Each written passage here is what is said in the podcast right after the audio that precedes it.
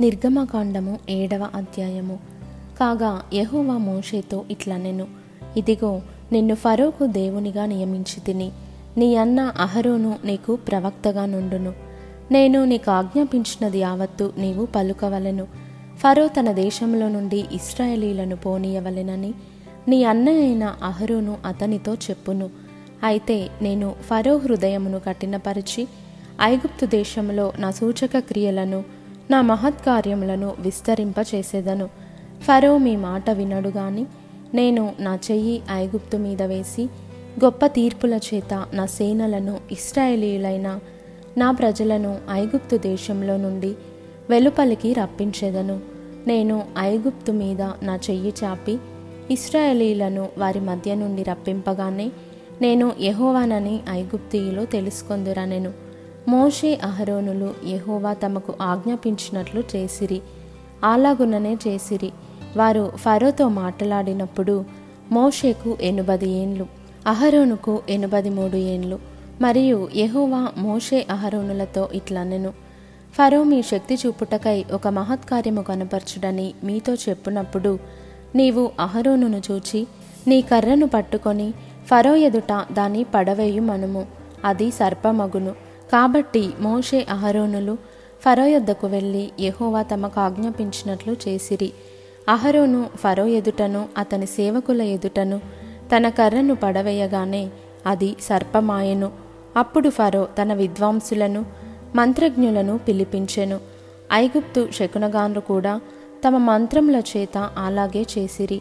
వారిలో ప్రతివాడును తన కర్రను పడవేసినప్పుడు అది సర్పమాయను గాని అహరోను కర్ర వారి కర్రలను మృంగివేయగా యెహోవా చెప్పినట్టు ఫరో హృదయము కఠినమాయను గనుక అతడు వారి మాట వినకపోయెను. తరువాత యెహోవా మోషేతో ఇట్లనెను ఫరో హృదయము కఠినమైనది అతడు ఈ ప్రజలను పోనీయనొల్లడాయెను. ప్రొద్దున నీవు ఫరో యొద్దకు వెళ్ళుము. ఇదిగో అతడు ఏటి దరికి పోవును. నీవు అతనిని ఎదుర్కొనుటకు ఏటి ఒడ్డున నిలిచి పాముగా చేయబడిన కర్రను చేత పట్టుకొని అతన్ని చూచి అరణ్యమందు నన్ను సేవించుటకై నా ప్రజలను పోనిమ్మని ఆజ్ఞాపించుటకుగాను హెబ్రియుల దేవుడైన యెహోవా నన్ను నీ వద్దకు పంపెను. నీవు ఇదివరకు వినకపోతివి కాగా యెహోవా ఆజ్ఞ ఏదనగా నేను యెహోవానని దీన్ని బట్టి నీవు తెలుసుకొందువని యెహోవా చెప్పుచున్నాడు. ఇదిగో నా చేతిలోనున్న ఈ కర్రతో నేను ఏటి నీటిని కొట్టుదును అది రక్తముగా మార్చబడును. ఏటిలోని చేపలు చచ్చును ఏరు కంపు కొట్టును. ఏటి నీళ్ళు త్రాగుటకు ఐగుప్తీయులు అసహ్యపడుదురని చెప్పుమనెను. మరియు యహోవా మోషేతో ఇట్లనెను. నీవు అహరోనుతో నీ కర్రను పట్టుకొని ఐగుప్తు జలముల మీద అనగా వారి నదుల మీదను వారి కాలువల మీదను వారి చెరువుల మీదను వాటి నీటి గుంటలన్నిటి మీదను నీ చెయ్యి చాపుము అవి రక్తమగును. ఐగుప్తు దేశమందంతటను మ్రాను పాత్రలలోనూ రాతి పాత్రలలోనూ రక్తము ఉండునని అతనితో చెప్పుమనెను. యహోవా ఆజ్ఞాపించినట్లు మోషే అహరోనులు చేసిరి. అతడు ఫరో ఎదుటను అతని సేవకుల ఎదుటను తన కర్రను పైకెత్తి ఏటి నీళ్ళను కొట్టగా ఏటి నీళ్ళన్నయు రక్తముగా మార్చబడెను.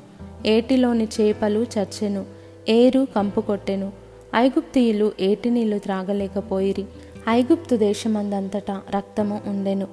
ఐగుప్తు శకునగాన్లు కూడా తమ మంత్రముల వలన అట్లు చేయగా యెహోవా చెప్పినట్టు ఫరో హృదయము కఠినమాయెను. అతడు మోషే అహరోనుల మాట వినకపోయెను. జరిగిన దానిని మనస్సున పెట్టక ఫరో తిరిగి తన ఇంటికి వెళ్ళెను. అయితే ఐగుప్తీయులందరూ ఏటి నీళ్ళు త్రాగలేక త్రాగునీళ్ళ కొరకు ఏటి ప్రక్కలను త్రవ్విరి.